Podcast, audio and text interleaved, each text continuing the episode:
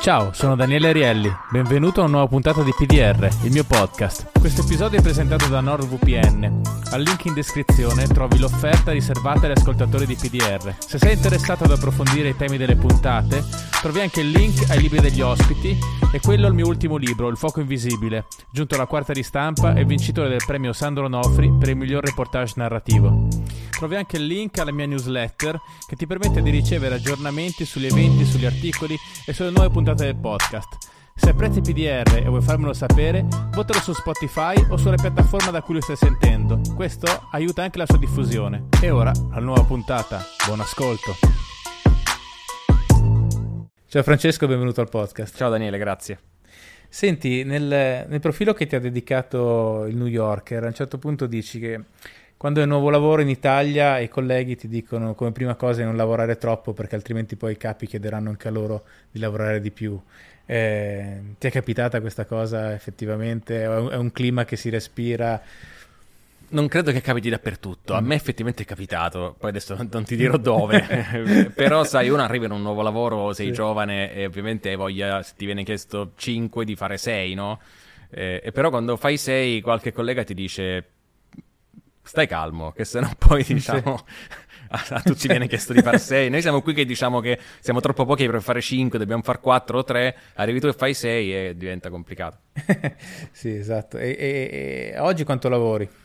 Oggi quanto lavoro? Diciamo in termini eh, orari lavoro secondo me non, non troppo, poi ognuno ha i suoi standard, ma la mia giornata comincia dal lunedì al venerdì alle 5 del mattino, che è l'orario in cui comincio a fare morning, la rassegna mm-hmm. stampa che faccio per il post da due anni. Eh, poi nel corso della giornata continuo a lavorare al posto o ad altre cose mie, dai libri ai contenuti di YouTube, eccetera. Cerco di chiudere le cose lavorative tra le 17 e le 18 nella gran parte delle giornate.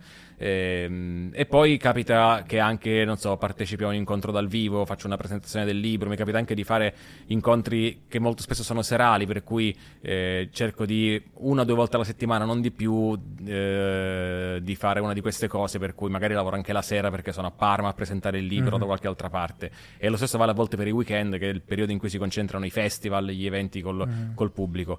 Per cui sono un monte di ore che non è irrilevante dalle 5 alle 18, eh, in mezzo però mettici il pranzo, se sono a lavorare da casa sì. un pisolino per recuperare diciamo do, dalla sveglia molto presto. Eh, non credo di lavorare tanto, credo di fare tante cose, quello sì. Mm. E secondo te sarebbe stato possibile fare il tuo percorso in un grande giornale classico italiano? Non lo so, eh, credo di no, credo di no, perché lavorare in un giornale piccolo, io lavoro al posto da quando è nato, quindi mm. meno che piccolo, cioè appena nato eh, mi ha dato una possibilità di imparare tantissime cose per il fatto che eravamo in pochi, bisognava far tutto e quindi anche avere responsabilità che di solito non ti vengono date, ma anche con ottime ragioni, in un giornale più grande. Dall'altra parte, i, i giornali più grandi, anche quando poi hai cominciato, io ho tanti colleghi che reputo molto bravi che hanno più o meno la mia età, io ho quasi 40 anni, uh-huh. eh, non li vedo in posizioni di responsabilità e di leadership, nonostante siano molto bravi. Uh-huh. E se vai a vedere l'età media dei, dei corrispondenti, per esempio, o, o degli inviati, eh, è un'età media, per non parlare dei direttori e dei vice direttori, ci sono dei quarantenni, ma sono pochi. Eh, e quindi mh, fare un podcast quotidiano, avere questo ruolo anche un po' di eh, faccia del giornale, non da solo, però ce l'ho con Luca, con altri difficilmente sarebbe successo in un grande giornale, sicuramente, molto bene. Mm. E poi, diciamo, l'altra questione fondamentale è anche essere, non so se nativi digitali è il termine giusto, però essere cresciuti professionalmente anche con internet, che è un altro mondo in un certo senso. No? Cioè, tu pensi che ehm, avresti avuto la stessa carriera in un mondo senza internet, venendo da dove vieni, con la tua storia personale, eccetera?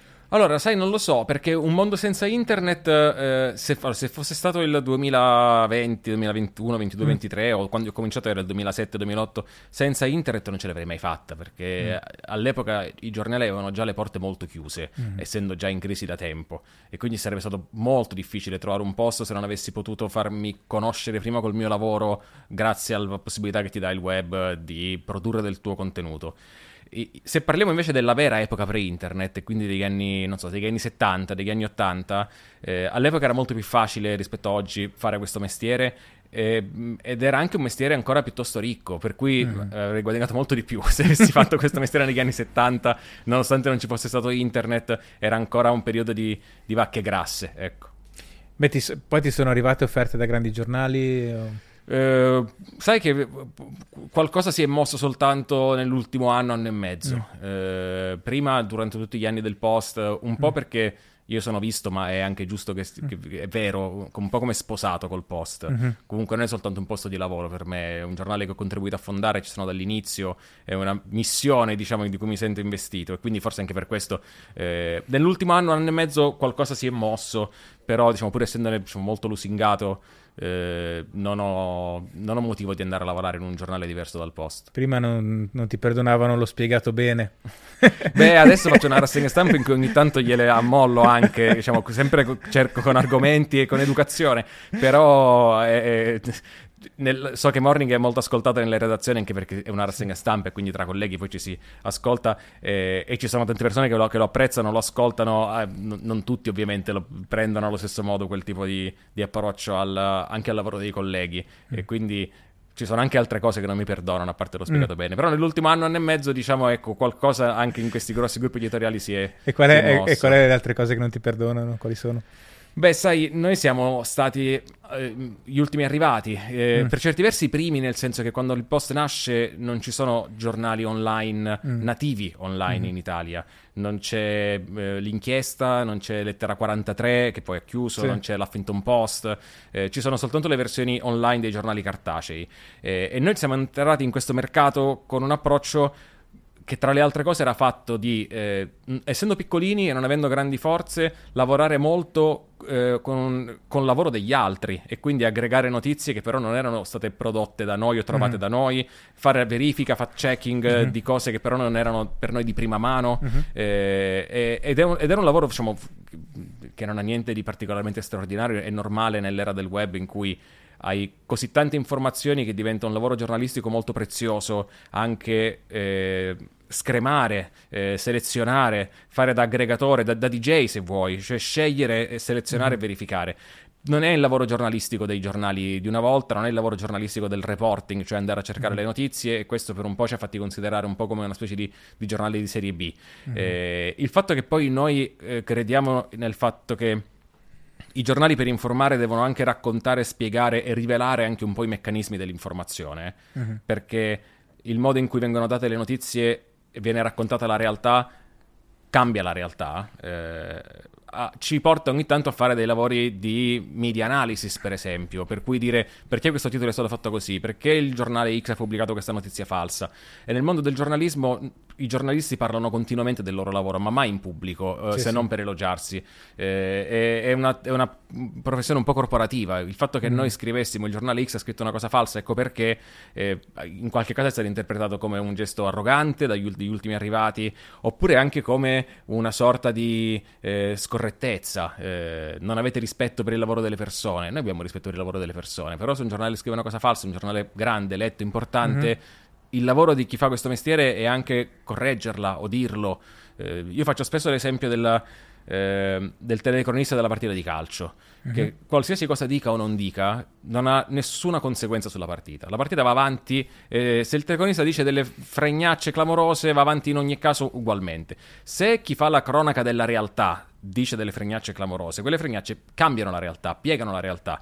E quindi non bisogna soltanto stare attenti al raccon- alla, alla, realtà nei termini in cui ti viene raccontata, ma anche farsi qualche domanda e conoscere un po' mm-hmm cosa succede in cucina, diciamo, prima di ricevere il piatto. Mm-hmm. quali sono gli incentivi economici per cui oggi i giornali preferiscono fare o non fare, dire o non dire certe cose. E raccontare queste cose è un esercizio di trasparenza che poi ti porta anche a lavorare meglio, perché sai che i lettori riconoscono eh, i criteri per cui tu magari un pezzo lo fai o non lo fai, lo titoli in un modo, lo titoli in un altro modo. Ma secondo te questa tendenza, eh, anzi non, non solo secondo te, probabilmente conoscerai anche i dati, si registra uguale anche negli altri paesi occidentali, diciamo questa um, questa tendenza della macchina editoriale a, a, diciamo, durare finché durano i nostri lettori e poi dopo, vabbè, non sarà un problema nostro e, e contestualmente neanche fare emergere, diciamo, nuove, nuovi soggetti, nuove firme, nuove perso- persone, diciamo, che poi uh, sono conosciute e amate dal pubblico. Allora, ogni paese fa un po' storia a sé e non posso nemmeno dire di conoscerli tutti, eh. mm. però uh, credo di no. Ho la sensazione mm. che che in Francia, in Spagna, eh, in Germania, nel Regno Unito, per non parlare degli Stati Uniti, ci sia, non che non ci siano problemi della stampa, ma ci sono dei problemi industriali che sono, secondo me, un po' meno gravi, nel senso che c'è un pubblico più vasto, innanzitutto, i giornali hanno un mercato più grande. In Italia il giornale che vende di più, che è il Corriere della Sera, venderà 200.000 copie, 250.000 copie in un paese da 60 milioni di abitanti e quindi avendo un mercato più grande hanno qualche difficoltà in meno e tentano di più di superare quei problemi inventandosi nuove cose e accaparrandosi le cose nuove che trovano in giro prima degli altri.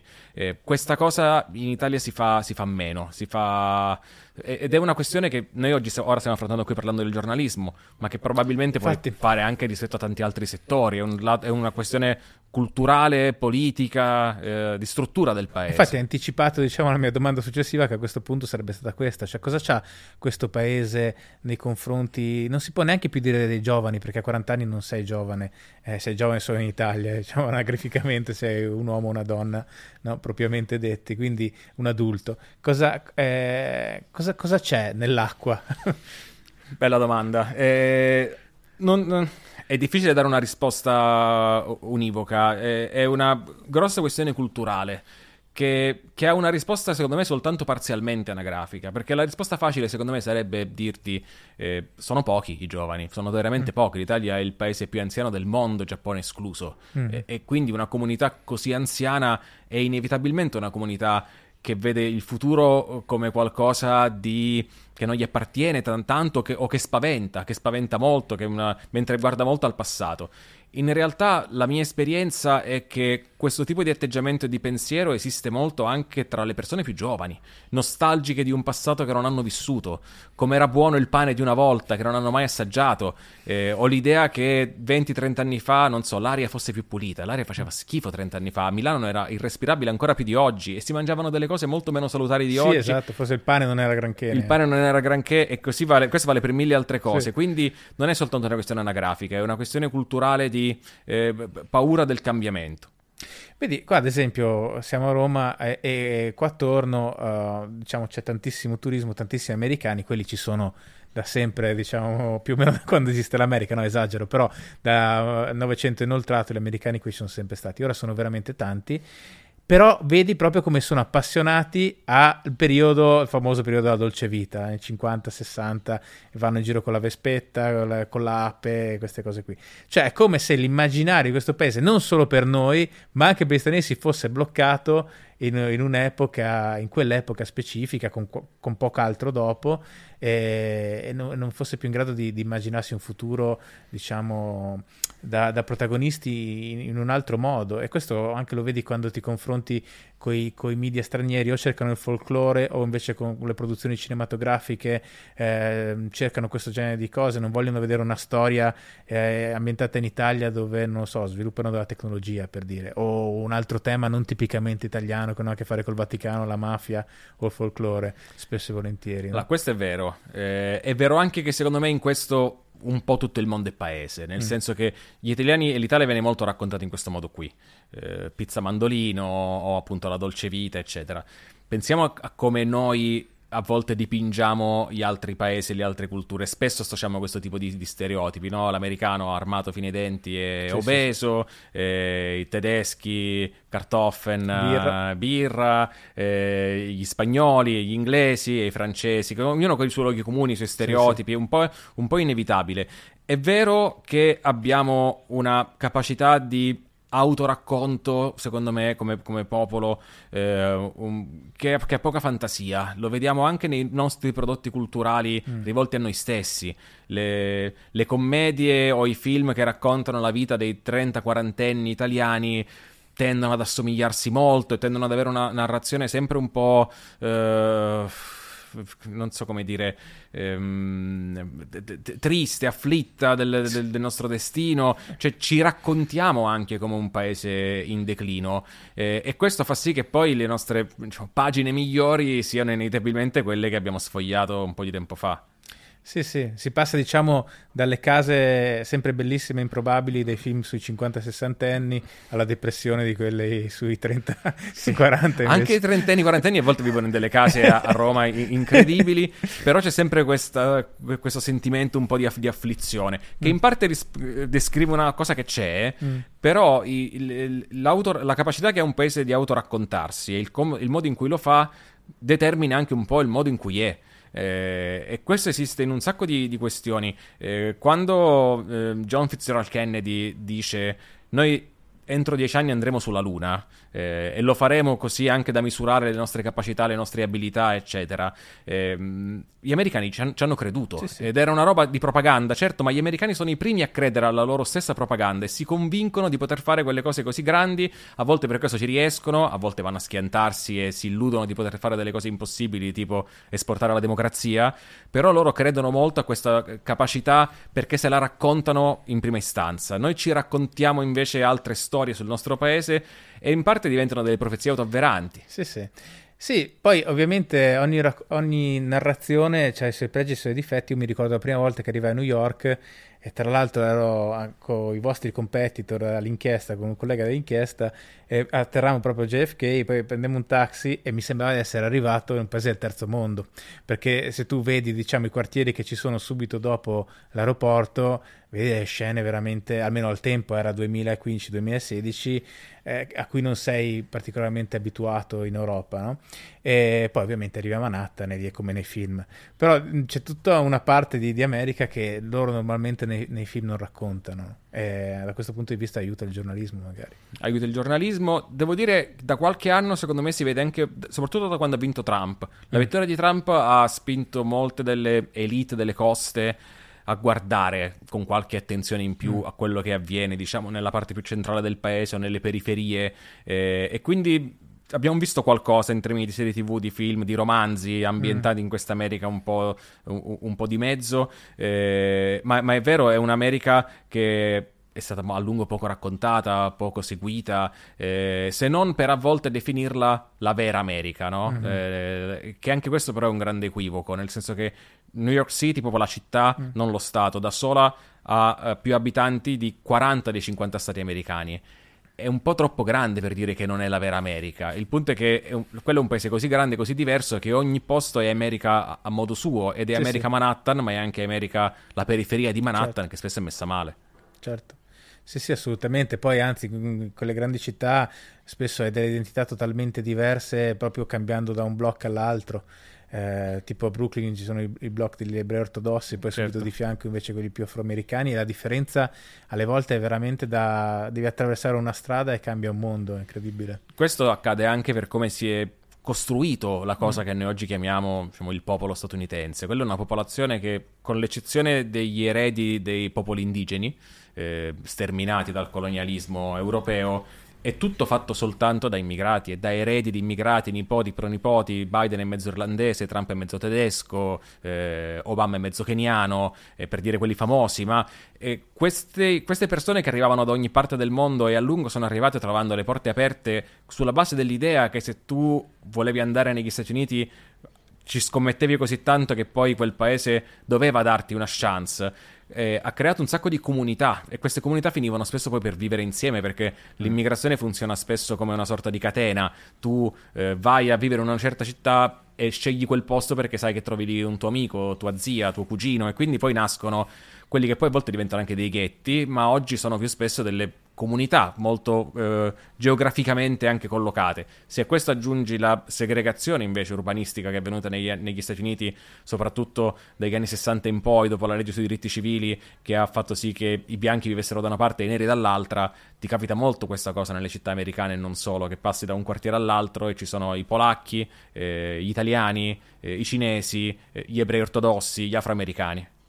Sì, tra l'altro questa natura di paese, diciamo, di immigrazione, nato dall'immigrazione, secondo me si vede anche molto valorialmente. Se tu pensi cos'è la società americana, i valori fondanti sono l'idea, se tu lavori avrai successo, eh, diciamo, diventerai ricco, comunque diventerai una persona importante, che è un ideale eh, diciamo, tipicamente proletario nel, nel, bene, in senso positivo, voglio dire, è molto lontano dalle decadenze nobiliari o altoborghesi certo. europee e, e, e, secondo me la loro forza e la loro debolezza è anche qui, cioè che sono molto diretti, eh, molto dinamici, molto più dinamici sicuramente che, che non in Europa, eh, alle volte però gli manca un po' di nuance, un po' di, di sfumature, no?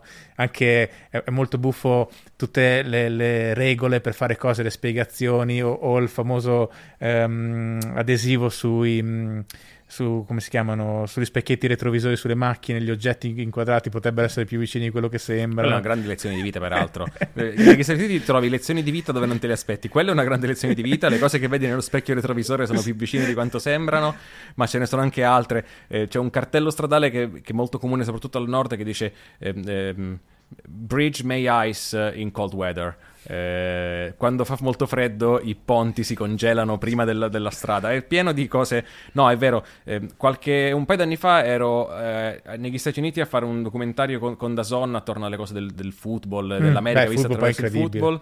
Cosa a, confermo incredibile.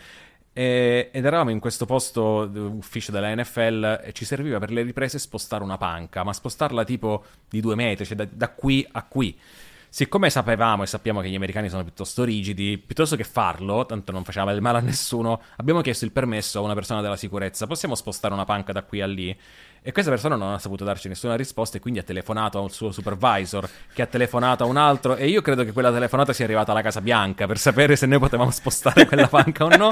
Alla fine l'abbiamo spostata perché non ci dicevano nulla. Eh, questa è Insubordinazione. Una... Anarchia. Hanno, hanno, una grande ingenuità eh, ed è inteso sia in senso positivo che negativo. Sì, è un'ingenuità nel senso di credere che ce la possono fare, credere che tutto può andare bene e questa è una narrazione di cui loro si convincono e che poi gli permette spesso di farcela. Dall'altra parte, noi ci viene da ridere quando dobbiamo rispondere a quelle domande. Eh, ha intenzione di fare un attentato terroristico, quelle, quelle robe lì, sì, prima sì. di andare negli Stati Uniti.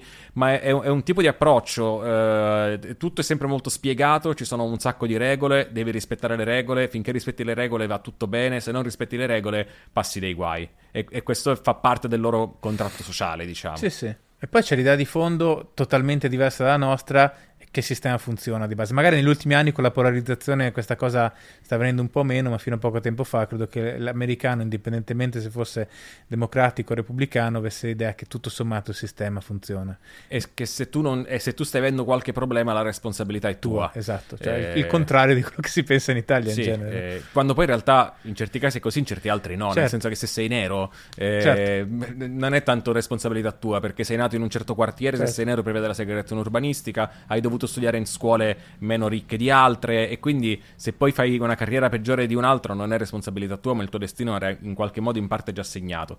Dall'altro lato loro ti dicono anche che il sistema effettivamente ha funzionato, che non vuol dire che fosse perfetto, che non avesse dei problemi o che non ce li avesse adesso, però con quale sistema altro vorresti fare a cambio?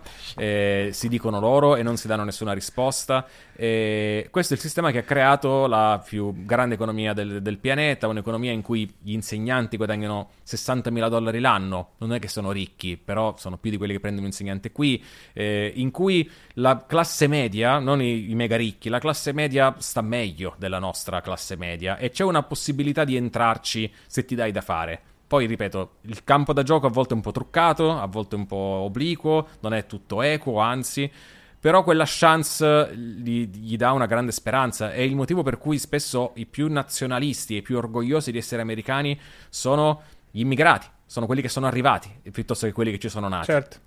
Sì, che poi sono gli stessi che ritengono ancora l'America il posto più ambito, nel senso che se tu vieni da un paese eh, che ha scarsa libertà o un'economia debole o diciamo dei problemi di lungo corso, la, il punto di destinazione mm, preferito in assoluto sem- rimangono ancora gli Stati Uniti. Non ci sono milioni di persone che provano in tutti i modi a entrare in Cina ad esempio. Eh, ci sono milioni di persone che provano in tutti i modi a entrare esatto. negli Stati Uniti e sì. diciamo questo ci dice qualcosa. Tra l'altro per noi europei invece la, il sistema offre anche un vantaggio competitivo se tu studi in Europa, quindi utilizzi diciamo delle scuole, delle università eh, pubbliche di alto livello e poi magari ti spendi quelle competenze negli Stati Uniti dove la stessa formazione costerebbe tantissimo invece. Questa è una, è una loro grande forza. Eh, mm. nei periodi dell'anno, nel periodo dell'anno in cui si assegnano i premi Nobel, mm. eh, se poi vai a leggere la lista di chi vince questi premi Nobel, sono quasi sempre persone che hanno studiato o hanno insegnato o hanno fatto ricerca o fanno ricerca o hanno fatto la cosa per cui vincono il Nobel negli Stati Uniti ma non sono, quasi mai sono americani. Eh, sono scienziati, ricercatori, parlo dei Nobel, quelli scientifici, la fisica, la chimica, che eh, nati in altri paesi, magari formati in altri paesi, ma che poi lì trovano il contesto per essere ambiziosi e fare la cosa che cambierà la loro vita e quella di un sacco di altre persone. E, ehm, mh, questa è una loro grande forza. Cioè, Hollywood, perché il sistema, il, l'industria dell'intrattenimento più grande del mondo? Perché gli americani sono molto bravi a fare quella cosa lì? Sì. Ma quanti film americani blockbuster hanno il regista canadese, l'attrice francese, il direttore della fotografia tedesco? Eh, perché se sei molto bravo in quello che fai, magari ti sei formato nel tuo paese, ma quello è il posto in cui puoi essere ambizioso e fare, e pensare in grande e realizzare cose grandi. Sì, infatti quando noi avevamo il grande cinema italiano, ormai decenni fa, i nostri registi erano sempre chiamati, poi magari non ci andavano, Fellini non l'ha mai voluto fare, però ma è stato più volte Sofia chiamato. Loren certo. erano delle star a Hollywood. Sì, sì, assolutamente. C'è una capacità di attrazione che non si può dire dell'Italia. Noi non abbiamo la capacità di attrarre talento esterno, diciamo, almeno non dai paesi ricchi. Magari c'è gente che comunque rispetto al proprio paese qua cerca una speranza, quello sì.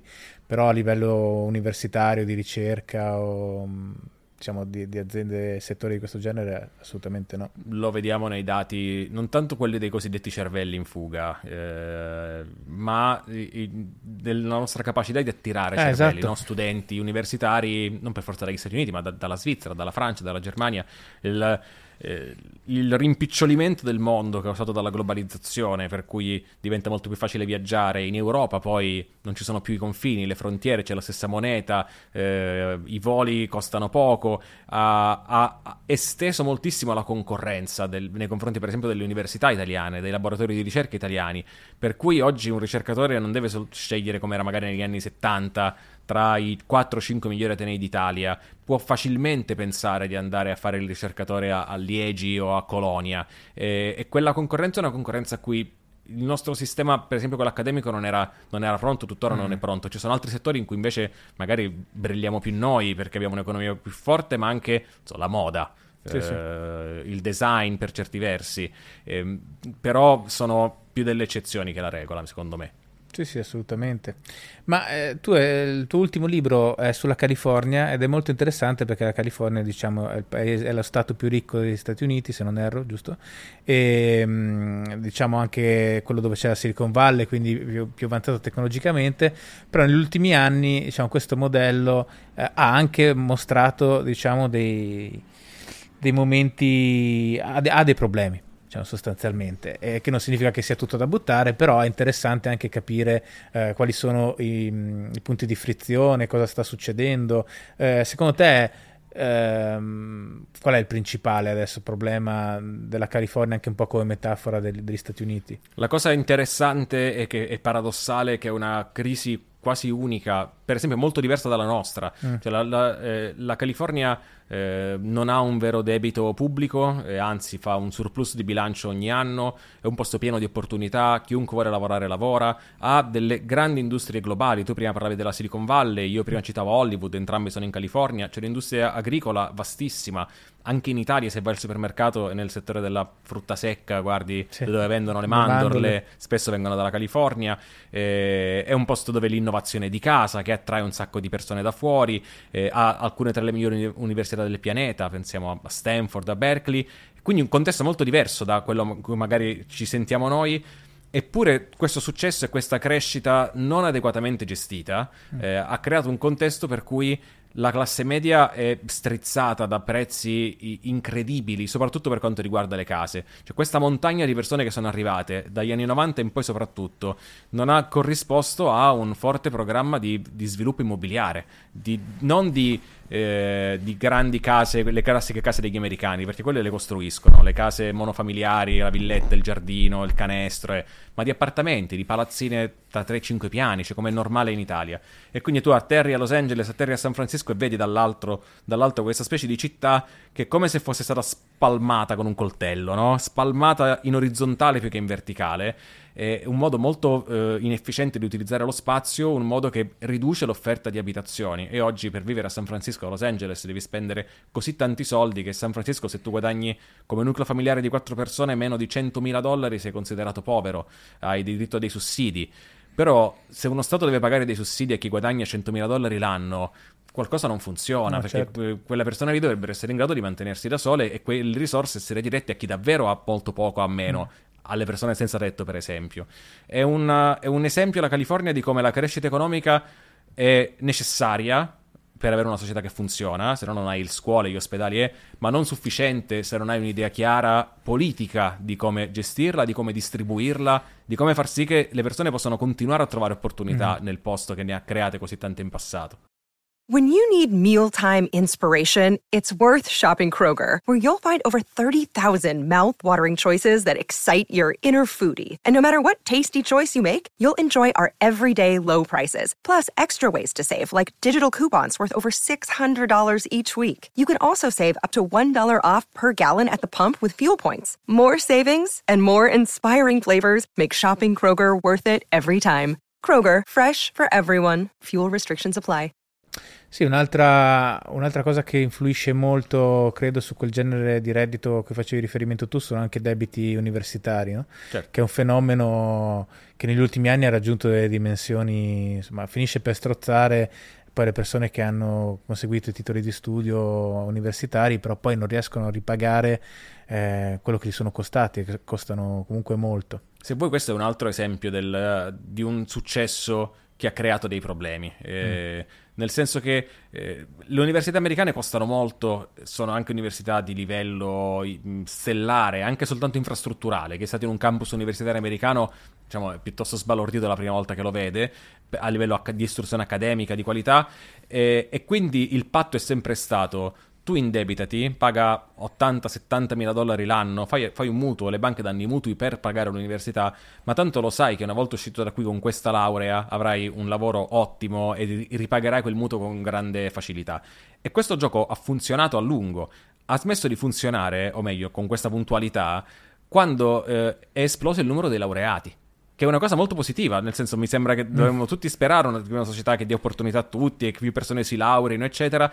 Però l'esplosione del numero dei laureati in un'economia che ha cominciato a esternalizzare invece tutte le professioni che non richiedono un'alta istruzione, quindi le macchine le facciamo in Messico o la merce la compriamo dalla Cina, ha fatto sì che non ci fossero abbastanza posti di lavoro per queste persone, mm. che quindi dovevano accontentarsi di posti di lavoro che ti fanno guadagnare di meno e a quel punto quel debito lì sì che diventa un, un macigno insostenibile. Se questo aggiungi l'11 settembre, la crisi di Lehman Brothers del 2010, cioè abbiamo avuto una serie di shock, noi come pianeta, gli Stati Uniti soprattutto, eh, economici fortissimi, c'è una generazione che poi peraltro è molto spesso, diciamo, la nostra, cioè quella dei millennial, che, che, ne ha prese parecchie di mazzate e che in cui il debito universitario per loro è, rappresenta una delle principali. Adesso hanno fatto qualcosa in termini di, durante la pandemia, di sospensione delle rate di questi mutui, adesso anche di eh, estinzione, lo, cioè, li ha ripagati lo Stato in sostanza, soprattutto ah, okay. per chi guadagna poco, eh, però è una, è una pezza, è un cerotto. Sì. Sì, in più ti, le banche sono molto propense a darti anche delle carte di credito eh, quando sei studente, che immaginati, non so a te, ma se io avessi ricevuto una carta di credito con, non so che limiti a 20 anni mi sarei rovinato ulteriormente, credo, no? È una società che compra e consuma tantissimo. La forza di quell'economia è basata sul consumo interno, molto più che sulle esportazioni, come mm. magari invece il nostro caso. Sì. Ehm, e quindi è una eh, società che, eh, che, compra, che compra, che compra in continuazione a debito spesso. Le famiglie, le persone hanno 3-4 carte di credito, spesso hanno le carte di credito quelle lì revolving, per cui sì. con il pagamento rateale automatico, perché non ti rendi conto nemmeno di quanto stai spendendo, e ci si abita a un certo punto a vivere sotto zero, diciamo, a, a vivere eh, costantemente inseguendo le rate dei debiti.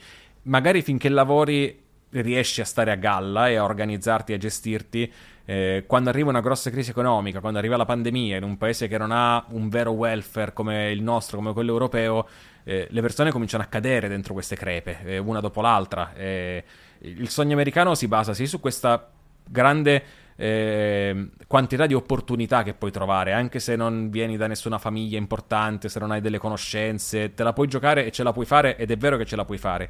Se non ce la fai c'è una punizione e una sanzione sociale durissima.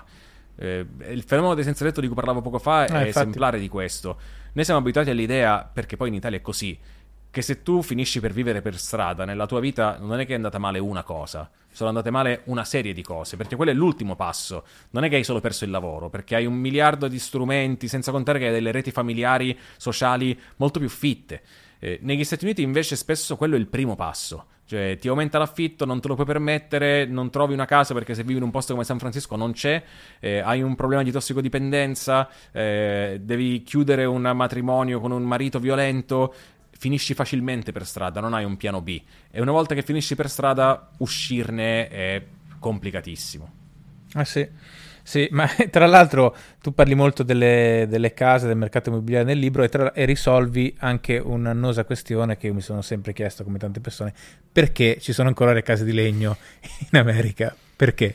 Perché la, la, risposta ha a che fare anche questa con noi, con noi europei, che arrivammo in gran numero quando diciamo cominciò prima il colonialismo e poi appunto i vari insediamenti della, dei francesi, degli olandesi, dei tedeschi e, e, c'era bisogno di costruire delle case, di costruirle molto in fretta, anche senza una manodopera particolarmente qualificata.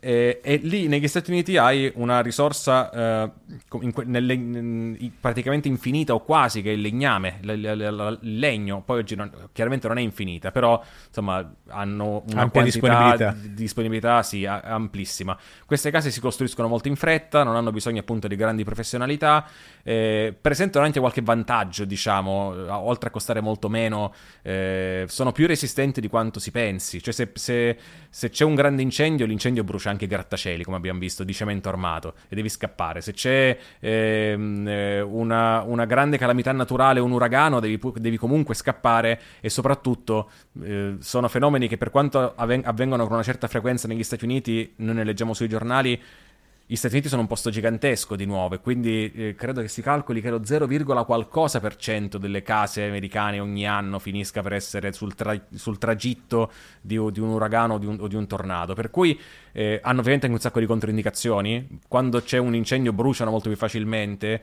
hanno insetti e tarme, eh, sono molto poco isolate dall'esterno e quindi inefficienti sul piano energetico. Però si tirano su con grande facilità, si ristrutturano, si ricostruiscono con grande facilità. Eh, per lo stesso principio di prima del, di quanto gli americani amino consumare, eh, è un tipo di casa che a loro piace molto, appunto. Mm. Buttano giù, ricostruiscono. Sai quei programmi di cui sono drogato, Home and Garden TV, in cui ristrutturano le case, cioè, e quasi buttano giù le pareti e tutto nell'arco di davvero pochi giorni fanno una casa completamente diversa. Sì, Questa sì. cosa la puoi fare con queste case. Gli americani i dati dicono che in media un americano trasloca, cambia casa nel corso della sua vita 11 volte, in media. Eh, se appena hai due soldi in più, vai in una casa che ha una sì. stanza in più. Appena hai due soldi in meno, cambi casa di nuovo. È tutto molto più dinamico anche da quel punto di vista. E le case di legno quindi si prestano molto a questo tipo mm. di eh, società fluida, diciamo così. Mm. Sì, avevo visto in Canada, nell'Alberta, delle case che poi finite sembravano le case, diciamo così, vere e proprie, come, come quelle a cui siamo abituati, che in realtà erano tutte mh, dei... Mh, fatte con dei blocchi prefabbricati, isolanti, no? e quindi una casa di questo genere la costruisci molto in fretta anche e penso la smonti altrettanto rapidamente. Sì. Senti, c'è una cosa molto interessante anche eh, che citi nel tuo libro, cioè il problema della dell'omogeneità politica ehm, portato avanti per troppo tempo. Questa è una cosa che mi ha colpito perché io vengo da, da, un territorio che ha avuto lo stesso problema. Io sono nato e cresciuto fino a che non sono andato all'università in Alto Adige, che è stato governato in tutto il, il, secondo dopoguerra dallo stesso partito e ho visto alcune dinamiche in piccolo che tu racconti per la California e, ed effettivamente diciamo mh, si è arrivati a un livello di radicalizzazione in California che poi ha portato tanti anche stessi progressisti ad andare via negli ultimi anni. No? È interessante questa, questa, cosa qui e in particolare due fenomeni citi tu. Eh, un problema di ordine pubblico seguito a Black Lives Matter con, con The Found the Police e eh, l'altra cosa anche diciamo la, la cancel culture applicata ai, a, posti di lavoro, agli ambienti diciamo professionali. E come, come vedi questi due fenomeni? Beh, innanzitutto eh, in California avvengono attorno al Partito Democratico che mm. governa con percentuali diciamo californiane, stavo dicendo bulgare, in realtà californiane mm. da, eh, dagli anni 70-80 stabilmente lo Stato e le principali città.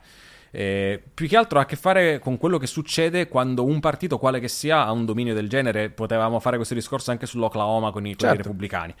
Quello che succede è che il risultato delle elezioni è scontato, è scritto in partenza, si, si sa già chi vince. E quindi la vera campagna elettorale, quella in cui si discutono i temi, le persone dicono la loro, eccetera, non è la campagna elettorale per l'elezione, perché sai già chi vince eh, e il vantaggio è così ampio. Diventa, nel caso degli Stati Uniti, l'elezione primaria con cui il partito vincente sceglie il proprio candidato o la propria candidata. Lì si fanno veramente i, i giochi, perché chi vincerà quelle primarie poi diventerà il sindaco di San Francisco, per esempio. Questo vuol dire che la campagna elettorale in cui si prendono davvero le decisioni e si tasta il polso dell'elettorato viene giocata in un pezzo molto piccolo e quindi anche non rappresentativo della popolazione, che non è soltanto gli elettori del Partito Democratico, ma i militanti, quelli che poi vanno a votare alle primarie perché eh, gli elettori del Partito Democratico sono tante cose diverse, ma questo vale anche per noi. Quante persone eh, votano in Italia per partiti in cui magari non si riconoscono, non si riconoscono completamente, solo perché l'altro è peggio, no? È un'esperienza credo piuttosto Beh, comune. questo con, con, Trump in America credo che sia diventato proprio l'ordine del giorno. Esatto, quindi eh... non sono manco gli elettori del Partito Democratico, sono i, i militanti e, e, e, e, dato che è tutta una lotta interna, innanzitutto l'esito di quella uh, campagna elettorale non è effettivamente diciamo, rappresentativo della popolazione. E poi è tutta una lotta ad accusarsi di non essere abbastanza eh, ortodosso perché qualsiasi forma di eh, compromesso con l'avversario o con chi non la pensa come te è un, è un, cedimento, un tradimento, è tutta una campagna elettorale giocata sulla purezza e quindi le risposte che la politica dà eh, sono delle risposte a delle domande che però spesso l'elettorato non possiede.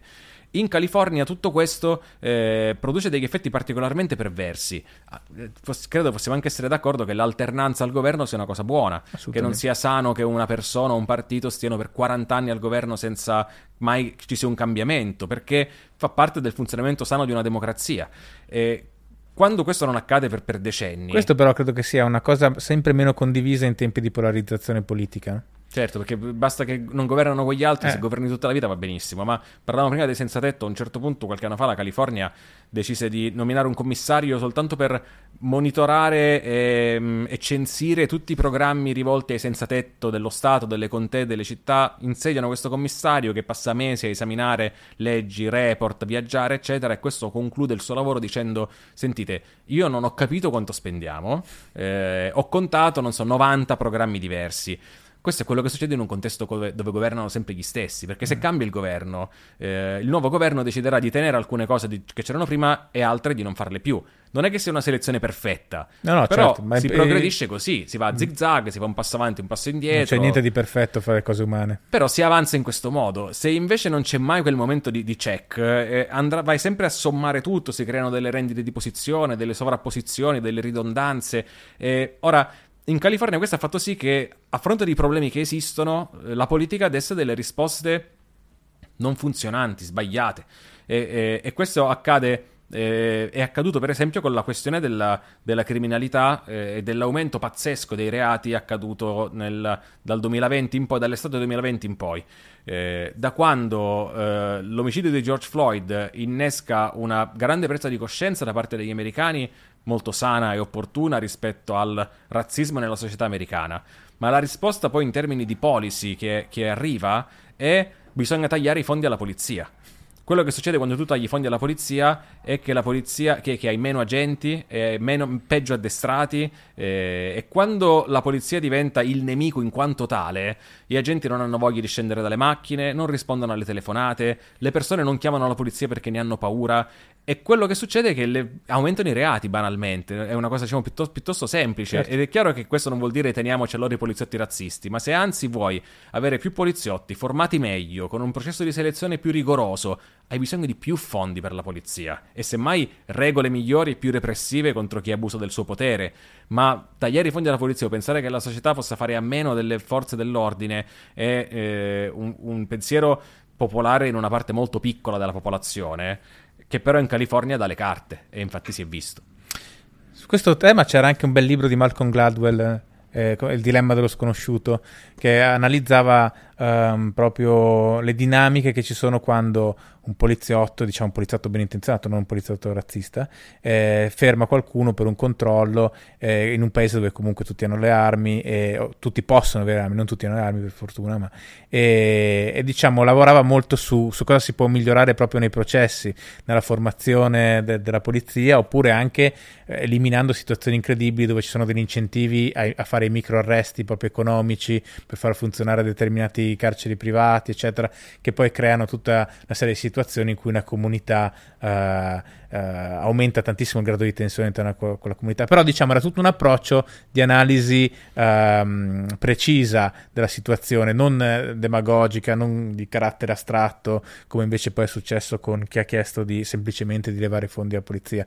Che si, si poteva... l'hanno fatto, questo è il punto. Sì. San Francisco, Los Angeles hanno tagliato i fondi alla polizia, dopo sei mesi, un anno li hanno ripristinati e aumentati perché il numero certo. di omicidi e di reati, di furti era cresciuto, ma così davvero.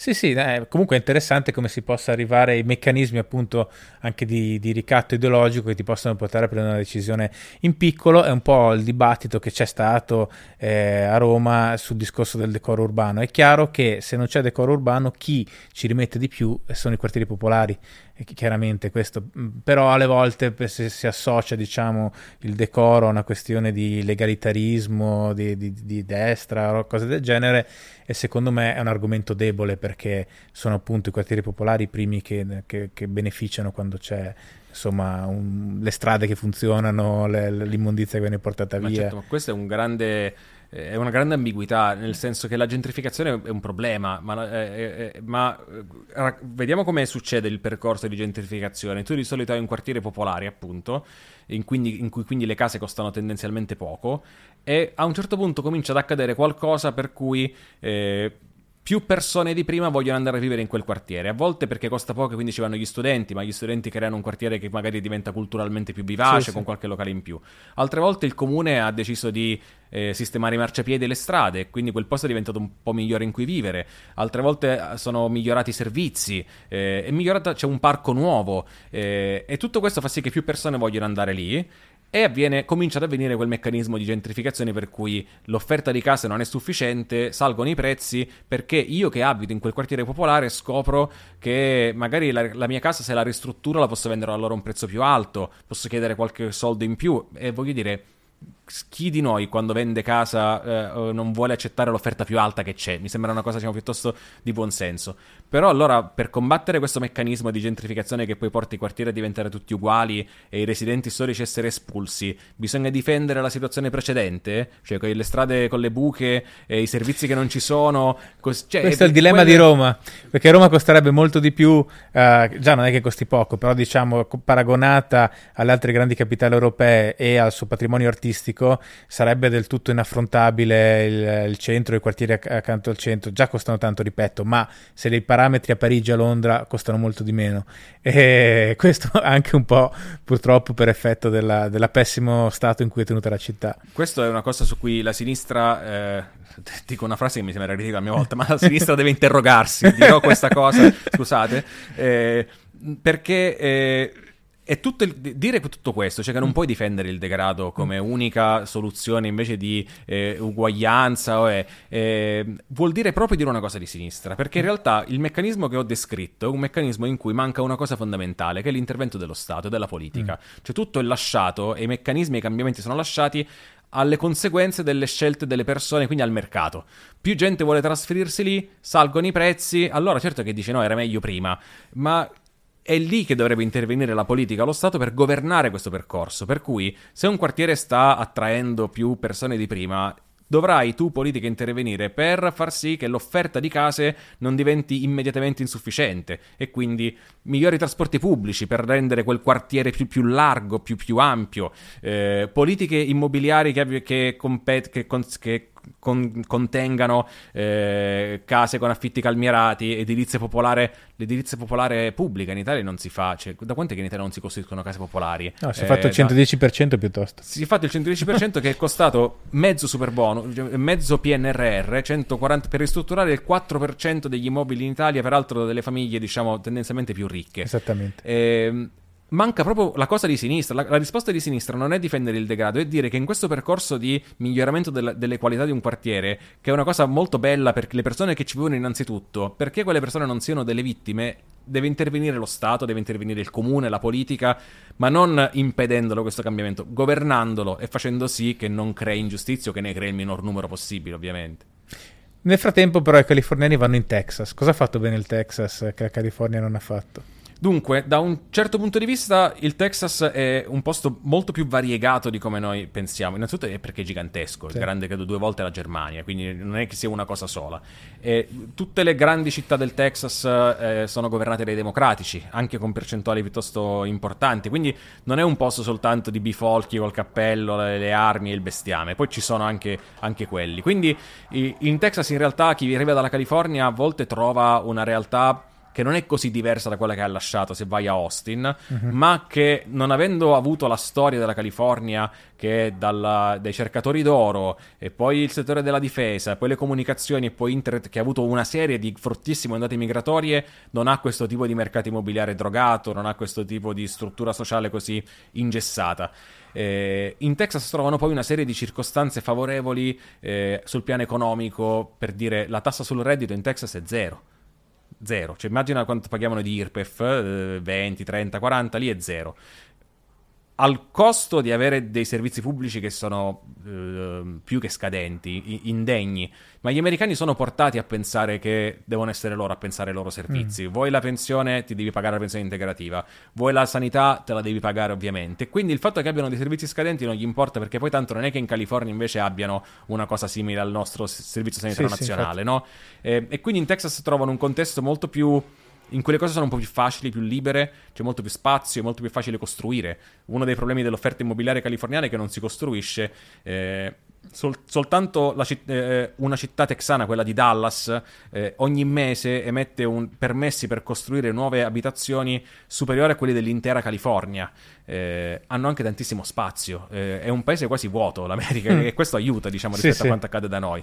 Sono grandi più della Cina, però sono 300 milioni, la Cina sono un miliardo e quasi un miliardo e mezzo. Sì, sì.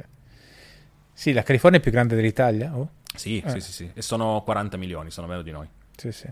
Sì, infatti uno dei temi interessanti e raramente affrontati de- dell'Italia è quanti siamo in, co- in, quanto poco spazio, cioè una densità, non so quanti paesi, forse il Giappone sarà più denso de- dell'Italia. Sì, no, ci sono paesi più densi di noi anche perché noi purtroppo ci stiamo restringendo. Sì, noi siamo fine meno 60, siamo 59 adesso e le prospettive non sono rose, rose no. ma... Mh, L'Italia, sai, paradossalmente l'Italia è vero che è densamente popolata, ma non è... L'Italia avrebbe bisogno di avere 10 milioni di abitanti in più per mm. funzionare. Cioè, mm. eh, siamo già oggi in un momento in cui, e lo vediamo sui giornali, non è una previsione futura. Non abbiamo medici, non abbiamo infermieri, non abbiamo mm. saldatori, mm. non abbiamo operai, non abbiamo uh, uh, insegnanti. Eh, proprio per una questione, diciamo, eh, anagrafica per la storia di essere il paese più anziano del mondo, Giappone escluso. Eh, queste persone ci servono e anche se da domani il tasso di natalità italiano per una qualche mettiamo delle pozioni amorose magiche negli acquedotti dovesse esplodere avremo bisogno di aspettare che i nuovi bambini diventino adulti prima di avere questi nuovi insegnanti, eccetera, certo. e, e, e, e, convincerli a non andare all'estero a lavorare. Eh, la risposta a questa domanda si chiama diciamo, immigrazione, eh, però mm-hmm. pensa se un politico dicesse abbiamo bisogno di 10 milioni di immigrati. Eh, mm. Non credo che prenderebbe molti no, voti. non credo, non credo, no. Senti, ehm, scusa il passaggio un po' repentino, eh, ma questione fondamentale, Steph o LeBron? Uh, LeBron. Ti ho deluso. Non so se possiamo continuare questa conversazione. no, io sono invece un, un, sostenitore di Kerry di ferro, ma sentirò la tua argomentazione. Perché è meglio LeBron? Allora, la, la premessa è che non sono un esperto di pallacanestro e quindi okay. conosco questi due personaggi più in quanto personaggi, conosco okay. le loro storie, ma non sono in grado di fare un'analisi tecnica del gioco. Okay. So che uh, Steph Curry ha cambiato il gioco del basket per certi versi, più di quanto abbia cambiato LeBron rispetto all'utilizzo sì. del tiro da tre. Eh, però LeBron mi sembrano di quei, a parte diciamo giocatori universali, cioè che sa fare tutto, mm. oggi ovviamente a una certa età, ma sapeva sì, fare sì, tutto certo. meglio di chiunque altro. E poi la sua storia ha un'epica per cui, diciamo, quella di Kerry non puoi accostarla a quella di uno che, che, gioca nella squadra della sua città e poi li tradisce, lo odiano tutti e va a Miami, poi ritorna e fa vincere un titolo a Cleveland in quel modo incredibile con la stoppata. Tu, quella è una storia così pazzesca in questo, diciamo, così americana e urla Cleveland, this is for you, quella è una roba da film, come fai a non accedere a, a, a, LeBron James? No, sono d'accordo sul fatto che è un giocatore che, appunto, come dici tu, adesso c'ha, un'età, però sapeva fare tutto, ancora adesso è forte, ma prima era veramente devastante in qualsiasi cosa praticamente. E a me di Steph piace proprio la questione di come ha rivoluzionato il gioco. C'ha avuto un impatto sul gioco che LeBron non ne ha avuto perché LeBron è il giocatore totale dello sport precedente e, e Steph invece era proprio cambiato. E, tra l'altro, poverino, adesso gli hanno fatto un documentario assolutamente non all'altezza, non so se hai visto, ah, Undefeated, a, a, a Kerry. A Kerry, no un documentario solo praticamente sugli anni del, dell'università. Lui giocò in questo college abbastanza piccolo, sconosciuto, e lo portò poi al torneo NCAA. Ma insomma, niente rispetto a quello che ha fatto nel resto della carriera, no? Però poi chiaramente anche l'epica sociale più importante eh, per LeBron come, come, upcoming perché lui è, era di origini molto più umili perché certo, il padre di Kerry era un giocatore... un giocatore di basket sì, sì, dell'NBA eh, però eh, LeBron ad esempio a me non piace molto il carattere, nel senso, hai visto anche quando ha battuto il record di punti di, di Karim, eh, scesa, c'era in campo solo la sua famiglia, i suoi compagni di squadra non sono andati ad abbracciarlo, niente, cioè, vuol dire che è un po' situazione alla Ronaldo Cristiano, no? Un pochettino. Sì, beh, eh. L'ultimo LeBron, eh. il LeBron dei Lakers, eh. un LeBron che è, è davvero un'azienda, sì. tant'è che sceglie probabilmente Los Angeles anche per perché poi fa Space Jam, cioè perché il futuro suo è in quel sì, mondo lì. Ci sta. E, quindi sì, è forse anche un po' una deriva Ronaldo. E dall'altra parte a me è sempre affascinato molto tutta la faccenda di Kerry, anche rispetto alla sua identità, eh, mm. che in America è un tema diciamo ineludibile, mm. eh, identità sul piano etnico, sì, sì. Eh, mentre LeBron è, molto attivo, è molto schierato, è molto mm. attivo in politica, non che Kerry non lo sia, mm. però ci furono tutta una serie di discorsi online, sui social, rispetto al fatto che Kerry non fosse abbastanza nero. Eh, però quella mica è una colpa sua. No, no, no, no, però mi affascina molto come... Eh, mi affascinano molto queste, queste figure che, che, giocano sempre in trasferta, per certi versi lo vale anche per Obama. Non ah, sei sì, in sì. casa tra i bianchi, ah, non no, sei certo, davvero infatti, in casa nemmeno tra i neri. Ma infatti c'era questa cosa che mi sembra, quando LeBron andò a vederlo la prima volta all'università, disse andiamo a vedere sto ragazzetto bianco che dicono... E lui quando lo racconta, Steph ride tantissimo, però alla fine cioè, effettivamente è una questione sensibile, cioè bene o male lui la prende bene, però nel, nel sistema di valori interno ai giocatori dell'NBA non è una cosa da poco quella. No, no, no, e... poi in America puoi dire te lo chiedono nel censimento, cioè la tua mm. etnia non è una cosa mm. eh, che puoi mai dimenticare o che puoi pensare che Tanto sono sì, forte, sì. no, no, è, è tua, il tuo primo biglietto da visita. E poi l'altra cosa di LeBron, da un lato lui ha fatto cose molto positive come la scuola che ha fatto a Cleveland no? per mm-hmm. i ragazzi de, del ghetto o comunque dei quartieri disagiati, dall'altra quando ci fu il problema con la Cina eh, fu abbastanza censurabile, nel senso sì. che... Beh, a proposito del fatto che è un'azienda. Sì. Eh, diciamo, lì è un'ottima compagnia. Eh. Sì, sì, assolutamente. Eh, una volta vedevamo i film di Hollywood, i film d'azione, e, e i cattivi erano i russi. Sì, sì. Eh, e poi quando ci fu il periodo di Al-Qaeda, i cattivi erano i terroristi islamici. Eh, oggi non vedi mai dei film in cui i cattivi sono i cinesi, no. sono dei paesi inventati perché sennò perché hanno investito. non escono e allora amen, esatto. pazienza. Sì, sì, sì, esatto. Però ad esempio di Jordan ancora si dice che disse no, anche i repubblicani comprano le scarpe, invece nessuno ricorda mai che, che LeBron sostanzialmente è come se avesse detto anche i cinesi comprano le scarpe. Esattamente, esattamente. Questo è un po' il tema. E quale altro grande personaggio americano, anche eh, uomo, donna, insomma, ti, ti, ti affascina? Guarda, eh, allora, mo, molti, tant'è che ora faccio fatica a dirtene uno perché poi sembra che sia... Però, guarda, è il caso che sia coerente a me stesso e quindi ti dico davvero Barack Obama. Mm, eh, beh, notevole. Che personaggio secondo me incredibile per il tipo di percorso e anche per le sue eh, qualità. Eh, questo non vuol dire che la sua presidenza, la sua amministrazione mm. non abbia sbagliato niente, anzi, poi un presidente deve fare i conti con la realtà, certo. col congresso controllato dai repubblicani, fai degli errori f- e ne ha fatti Obama diversi. Eh, ma un carisma incredibile comunque. Carisma incredibile. Eh, oggi ci diciamo che lui ha sfondato un muro, no? una porta, il primo afroamericano alla presidenza. Eh, ci è riuscito molto essendo lui. Eh, io non credo che vedremo facilmente a breve un altro presidente afroamericano. Può essere, magari eleggono mm. Tim Scott l'anno prossimo e questo mm. diventerà mio, uno di quei video che poi circola su, sui social in eterno. Però eh, mi sembra una cosa molto complicata. Eh, eh, nel modo in cui Obama gestì quel periodo, ma anche semplicemente il periodo politico, io consiglio di leggere il, il suo libro, la, eh, l'ultimo, la, la, prima parte del, del suo memoir, eh, Una terra promessa, sulla okay. sua presidenza, sulla sua vita. Eh, è un uomo di un'intelligenza formidabile. Questo non vuol dire, questo non ne fa necessariamente un bravo politico, ripeto, no, certo. con delle idee che ci piacciono, eh, ma è evidentemente un uomo di un'intelligenza e di una cultura eh, incredibile. E, e, e, quindi, diciamo, mi è è sicuramente una delle figure che più mi affascina, che più mi interessa e che, e che seguo più con attenzione. Mi piacerebbe che in questa sua nuova vita avesse voglia di fare qualcosa di più che l'influencer, diciamo che, che un po' la so. il produttore cioè, cinematografico. Sì, fai film, fai documentari, fai il podcast con Springsteen, è, anche giusto che si diverta quest'uomo, mm. però mi sembra che abbia ancora un contributo forte da poter dare eh, però forse è vero anche che quando passi otto anni in quel circo e ti diventano i capelli tutti bianchi improvvisamente, tutte quelle tensioni, quello stress, e hai la possibilità di fare una vita facile, semplice, guadagnare un sacco di soldi, vuol dire, è difficile giudicare queste persone senza no, certo. metterti nei loro panni. Sicuramente l'America avrebbe bisogno di un personaggio di questo genere adesso perché eh, fra Trump suo narcisismo smisurato, inaffidabile, eccetera, Biden è molto anziano, non è esattamente lucidissimo spesso, sembra, no? cioè manca un po' una figura che possa garantire sia gli Stati Uniti che quella parte del mondo che si affida agli Stati Uniti. Sì, è un periodo di, di forte transizione, eh, credo che sarà ricordato così, nel senso che eh, la vittoria di Obama innesca questa fortissima reazione in un pezzo della società americana eh, che vede la società cambiare, vede che vede i bianchi diventare minoranza, perché è quello che sta accadendo negli Stati mm. Uniti, che è già accaduto in molte città. Obama eletto e rieletto è la dimostrazione plastica di quello che sta avvenendo. Ho detto anche dimostrazione plastica, chiedo scusa.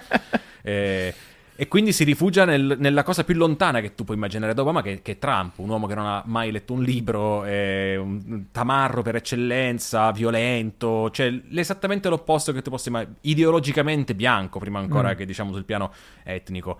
Eh, Trump perde le elezioni eh, a forza di disastri, di fatto, la gestione della pandemia, eh, l'atteggiamento violento, golpista, l'associarsi all'estrema destra, quell'elezione Trump la poteva vincere in carrozza, quella del 2020, la perde. Beh, c'è stato anche il Covid, però. Sì, però il Covid in quella fase lì ha rafforzato i governi. Giuseppe mm. Conte in Italia aveva un tasso di popolarità altissimo. Trump poteva essere il commander in chief che Trump ha fatto Però diciamo che per la cultura, adesso non voglio difendere Trump, però diciamo per la cultura italiana imporre eh, lockdown, le misure restrittive state imposte un dis- è un discorso, noi non abbiamo una cultura liberale radicata in Italia.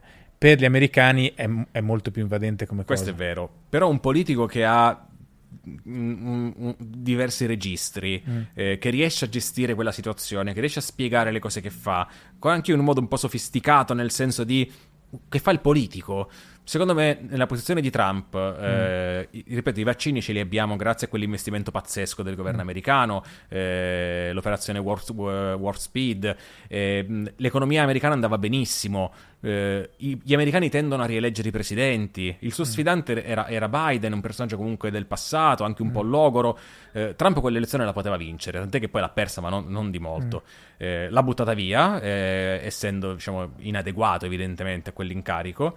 E, e, oggi viviamo una sorta di.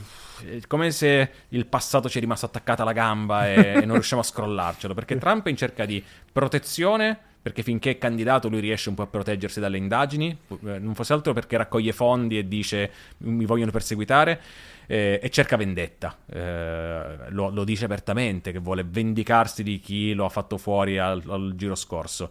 Eh, Biden è evidentemente molto anziano, molto fragile, gli occhi sottili, la balbetta ancora mm. di più di prima, eh, in certi momenti non sembra lucido, poi in realtà chi ci ha a che fare mm. dice che, anche tra i repubblicani dice che è perfettamente lucido, e nel senso si, parla, si, dice sempre che è molto anziano non si parla mai di come ha governato. Eh, mm. E Biden ha fatto il presidente in questi anni. Poi può, può piacerti o no, ovviamente, mm. però non è stato un presidente senile, assente. Mm. Eh, riforme, stanziamenti di fondi, infrastrutture. Sono successe un sacco di cose nella, nella rivalità con la Cina, la politica estera, la Nato. Eh, gli americani hanno fatto moltissimo. Chiuderanno il 2023 con un tasso di crescita tra il 5 e il 6%, cioè tassi di crescita cinesi, mentre la Cina invece è in grossa difficoltà vuole ricandidarsi, diciamo è suo diritto, nessuno nel partito lo vuole sfidare, e questo è il, è il, nodo, nel senso che non c'è un partito che decide in America chi si candida, chi vuole candidarsi lo fa.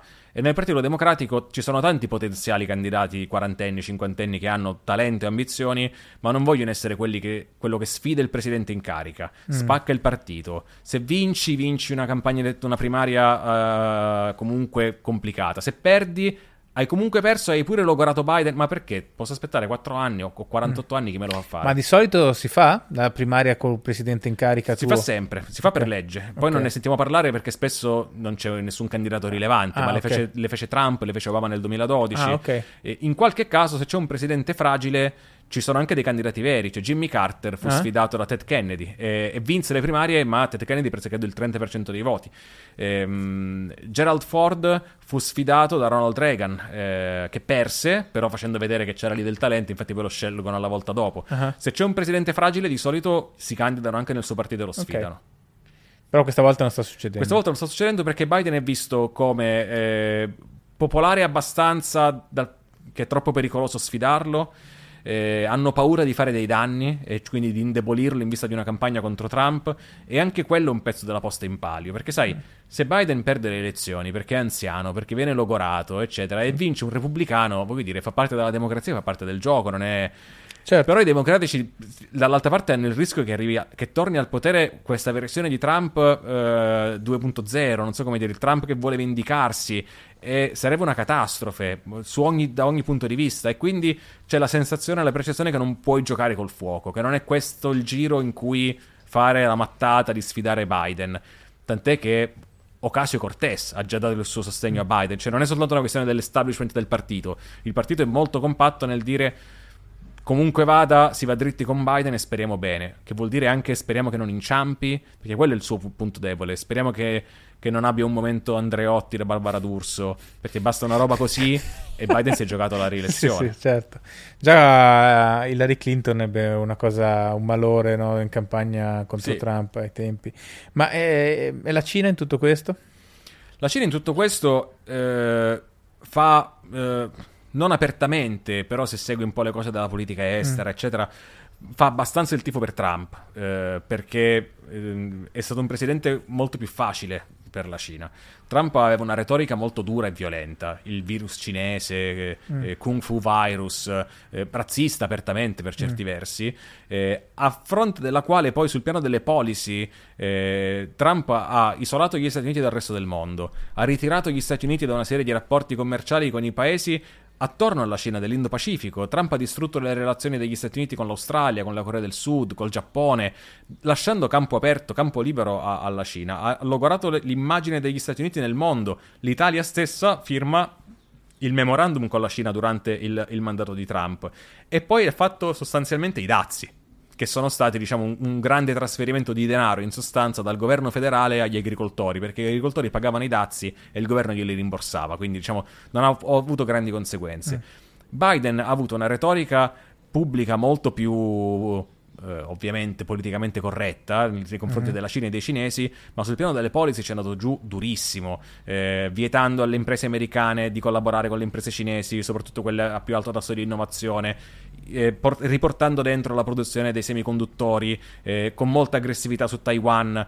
La Cina eh, spera molto che Biden non venga rieletto e lo stesso vale per la Russia e per altri motivi, anche perché la Cina attraverso un momento complicato. Il sistema immobiliare è una bolla che sta scoppiando, la società enorme, Evergrande, sta per fallire, ehm, la produzione industriale non è, è, quella di una volta, la disoccupazione giovanile è altissima. Eh, la Cina è in un momento davvero delicato della, della sua vita e della sua storia. Sì, ma... Non ti ho convinto. No, no, assolutamente. io spero che sia così perché un, io ritengo che la Cina sia un grosso problema. So che se implementa uh, dei metodi uh, di, di, di, controllo della popolazione tramite rating sociale, tramite tecnologie, tramite AI, eccetera, che funzionano e gli danno, diciamo, uh, un vantaggio competitivo dal punto di vista economico, è un problema per tutti molto importante. Cioè, quindi qua è, è, proprio la sfida anche in termini di efficienza fra sistemi liberali e, e tecnodittature. E se vince la tecnodittatura in Cina diventa un problema per l'umanità nella, nel suo complesso, secondo me. Io la penso come te, ma non perché il sistema americano o il sistema, diciamo, guidato dagli Stati Uniti sia perfetto no, no, o non certo. abbia prodotto, soprattutto nel Novecento, atrocità in un sacco di parti del mondo, a cominciare dal, dal Sud America. Però il sistema statunitense, il sistema occidentale, è un sistema che permette un sacco di libertà e di differenze anche agli stessi paesi alleati degli Stati Uniti, cosa che con la Cina non succede no, certo. eh, rispetto alla libera stampa, rispetto anche alle al ruolo che gli Stati Uniti hanno nelle, negli altri paesi in termini di, di, influenza, per che cosa premono, per cosa spingono gli Stati Uniti, per fare affari, certo, questo vale anche per la Cina, ma eh, difficilmente gli Stati Uniti, difficilmente è un eufemismo, chiederanno a un governo X di eh, perseguire un certo giornalista, eh, difficilmente lo minacceranno. Se tu sei un giornalista italiano e scrivi un articolo duro sulla, sul, sulla Cina, sulla stampa cinese, l'ambasciata cinese fa dei comunicati di fuoco eh, e hanno le stazioni di polizia informali in Italia. Ci sono tutta una serie di cose piuttosto inquietanti, non della Cina in sé o dei cinesi ovviamente, certo. ma del, del regime che governa certo. quel paese che eh, ha costruito con i propri cittadini questo patto per cui vi diamo la prosperità economica, voi però diciamo accettate una serie di rinunce.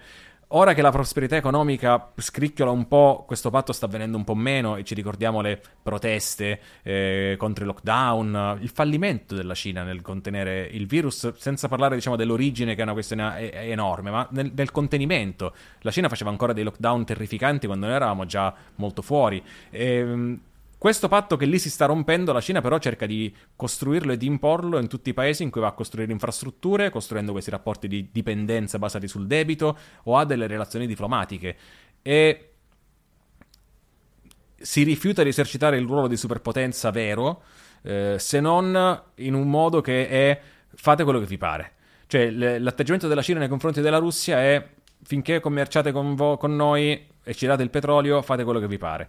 Eh, nei giorni della, della, nuova guerra tra Israele e Hamas, l'atteggiamento della Cina è eh, noi siamo contro l'escalation, ma non c'è nessuna eh, volontà di intervenire, e, non militarmente ovviamente, Beh, ma ovviamente di, diplomaticamente e, e, fare qualcosa ed essere dei mediatori. Beh, chiaramente eh, se ci fosse un'escalation, adesso poi magari quando uscirà questa puntata ci sarà già stata, ma in questo momento non c'è ancora stata, e la Cina ha solo da guadagnarci. Cioè, Beh, certo che comunque due fronti aperti per gli Stati Uniti e per l'Occidente in contemporanea molto grandi sono, sono, un problema grosso sia economico sia proprio strategico. Sì, ma al di là del fatto che tutto questo comporta un grande cinismo e mm. comporta un decidere appunto di non esercitare quella leadership se non in modi che, tossici nei confronti del, del pianeta, della comunità internazionale, eh, non funziona, nel senso che la Cina ha avuto questa fase di enorme sviluppo economico generato dal fatto che, che l'Occidente ha cominciato a utilizzarla come la fabbrica del mondo,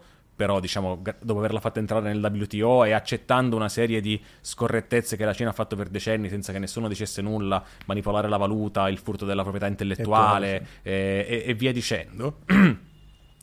Eh, e poi investimenti dello Stato, eh, città nate da zero, investimenti soprattutto immobiliari eh, che hanno dato lavoro a un sacco di persone. Quella macchina adesso si è interrotta, non funziona più. Un paese così dovrebbe essere sostenuto adesso da, dai consumi interni, ma la leadership cinese lo dice apertamente: noi non vogliamo un'economia basata sui consumi perché ci farebbe diventare americani. eh, e però allora dove li prendi i soldi per far funzionare questo posto ormai così diciamo, rilevante, colossale nell'economia certo. mondiale? Sì, la sfida sposto un po' il discorso dal punto di vista filosofico, no? è fra il liberalismo che è in grado di generare grandissima ricchezza e anche un, un, grado di libertà che non sarà assoluto, perché di assoluto non c'è niente, ma comunque è elevato, il più elevato al mondo, e dall'altra dei sistemi illiberali che però hanno ancora, um, e che poi è il motivo per cui trovano anche dei seguaci improbabili in Occidente, quasi un afflatto teologico, cioè danno senso forzato alle persone, cioè li fanno credere nella nazione o nel partito o nella razza o nella loro etnia e, e questo comunque su, sugli umani ha, ha un appeal, no? e, e, spesso dove, dove no, il sistema occidentale arriva un po' corto è nel, nel creare senso, nel creare identità, mentre è molto eh, è il sistema più efficiente mai scoperto per creare invece ricchezza e libertà. Il, eh, la cosa che facevo prima, la battuta su non ci sono milioni di persone che rischiano la vita ogni giorno per tentare di entrare in eh, Cina, in Cina. Eh, è, è, un pezzo della risposta. Eh, in parte eh, si deve questo anche alla proprio gli standard di, di, qualità della vita raggiunti in Occidente. Eh. noi ci raccontiamo con nostalgia a volte degli anni del boom economico, del post-guerra. I nostri genitori, i nostri nonni hanno visto le loro vite cambiare radicalmente nell'arco di una generazione e ci hanno lasciati a un punto molto alto di qualità della vita dei servizi rispetto mm. alla storia de- de- dell'umanità. Eh, un punto così alto dal quale è difficile fare un salto come il loro. Se pensiamo che i sì, nostri sì, certo. nonni non mangiavano la carne se non una volta alla settimana, non avevano il frigorifero, avevano un'età media molto più bassa della nostra. Eh, e quindi noi vediamo la nostra condizione di vita eh, stagnanti nel migliore dei casi, in certi casi ci diciamo i figli stanno peggio dei genitori mm-hmm. e vediamo questi paesi che stanno avendo oggi questa fase di boom e di crescita, li vediamo così dinamici, li vediamo costruire, sono, assomigliano all'Italia che dagli anni 40 agli anni 60 guadagna 15 milioni di abitanti e, e vediamo anche grazie nostra, eh, al nostro autoracconto pessimista e, e, vittimista, alla propaganda poi di questi stati che sono molto forti in tutto questo, a quella diciamo, debolezza di pensiero un po' nella costruzione dell'identità di cui parlavi tu prima, eh, e li vediamo come dei posti, eh beh, certo che in Cina eh, vorremmo essere governati da uno come Putin, oggi si dice un po' meno, ma fino a qualche anno fa era piuttosto popolare, certo. c'erano le pagine dei meme, c'era Salvini con la maglietta di Putin. Però poi io non conosco, diciamo, fenomeni del coda alla frontiera russa per accogliere gli italiani. no, che poi... Che poi in realtà non ci andiamo a vivere mai in questi posti, non andiamo a vivere mai in Turchia, in Russia, in, C- in massa. Eh, e anzi, al contrario, le nostre città hanno ormai tutte delle comunità cinesi numerosissime, e i russi vengono a fare le vacanze qua, noi non andiamo a fare le vacanze in Russia. Eh, e quindi è proprio una questione di di debolezza intellettuale, secondo me, più che di crisi dei modelli. Ripeto, mm. poi questo non vuol dire che da noi vada tutto bene, anzi, però vuoi fare a cambio? I numeri ci dicono che poi le persone non vogliono davvero fare a cambio. Sì, eh, questo è indubbio. A livello di, di sovrastruttura di, sarei un po' più dubbioso perché comunque eh, l'Occidente è anche imbattibile nel, giustamente nel criticarsi e, e portare questa critica poi anche a dei livelli eh, di, a un po' alla Tafazzi fondamentalmente, no? c'è un po' questa, questa, deriva. Poi in Italia particolarmente siamo campioni sì. in questo. In, in alcuni... modo, scusami, in modo non proattivo.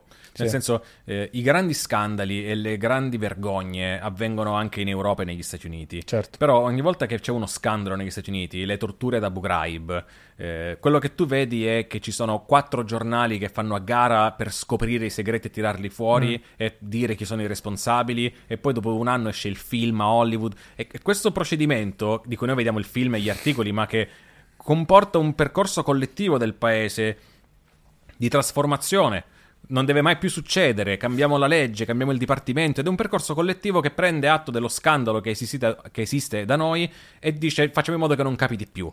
Non solo da quelle parti invece lo scandalo viene insabbiato, seppellito, eccetera, quindi sì. non c'è paragone. Da noi, in Europa soprattutto, eh, questo tipo di narrazione quasi mai ci serve al, l'idea, all'idea di allora cambiamo le cose, allora facciamo sì che non capiti più, ma ci piangiamo un po' addosso. È vero, però meno male che ancora si fa.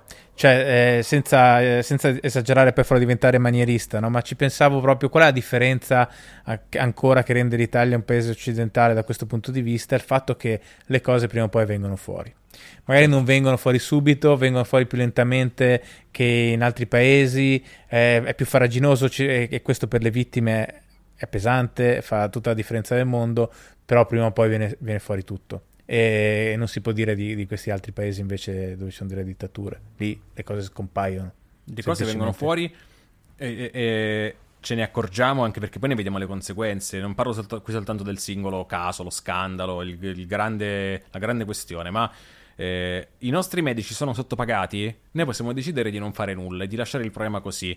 E pazienza, si arrangino, finché non scopriamo che i medici cominciano ad andare all'estero, si dimettono dal Servizio Sanitario Nazionale e vanno a fare i cosiddetti gettonisti, eh, gli insegnanti che non riescono a diventare insegnanti in Italia perché la procedura burocratica è allucinante, vanno a farsi fare l'abilitazione in Romania, cioè eh, c'è un limite oltre il quale i problemi vengono fuori. Eh, sì, però sì. poi noi abbiamo una capacità di indagine e di racconto degli insegnanti che vanno a fare l'abilitazione in Romania, dei medici che, che, non, vanno, che non vogliono più fare i medici di pronto soccorso, hanno fatto l'ultimo concorso per le borse di specializzazione, avevano 900 posti, hanno avuto 200 candidati, perché vengono pagati poco, è un lavoro pericoloso oggi con le aggressioni che hai, è un lavoro ingrato. Certo però manca la parte del dire ok, cambiamo sta cosa. Cioè ci servono sì, i medici. Sì, lì è però è la cinghia di trasmissione con la politica anche, no?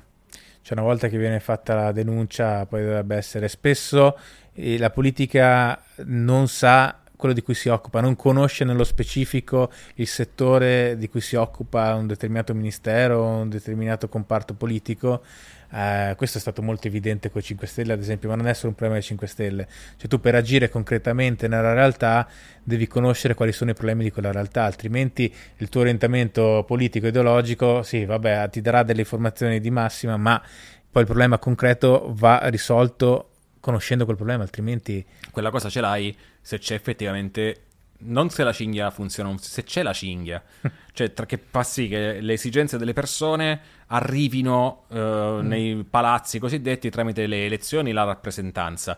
In Italia questa cosa non, c- non c'è più e non voglio fare quel... io non penso mm. che sia in una dittatura, in un regime, mm. eccetera, però uh, noi non abbiamo oggi nessun tipo di controllo, voce in capitolo, su chi viene eletto in Parlamento. Cioè quel legame mm. tra l'eletto e l'elettore non esiste più. All'ultima elezione abbiamo votato con una legge elettorale così complicata che non l'ha capita nemmeno il Ministero dell'Interno, tanto che ha, ha certificato dei risultati sbagliati e ha dovuto poi fare una verifica perché c'erano due parlamentari. Cioè era una roba assurda. Le candidature multiple, eh, le liste bloccate.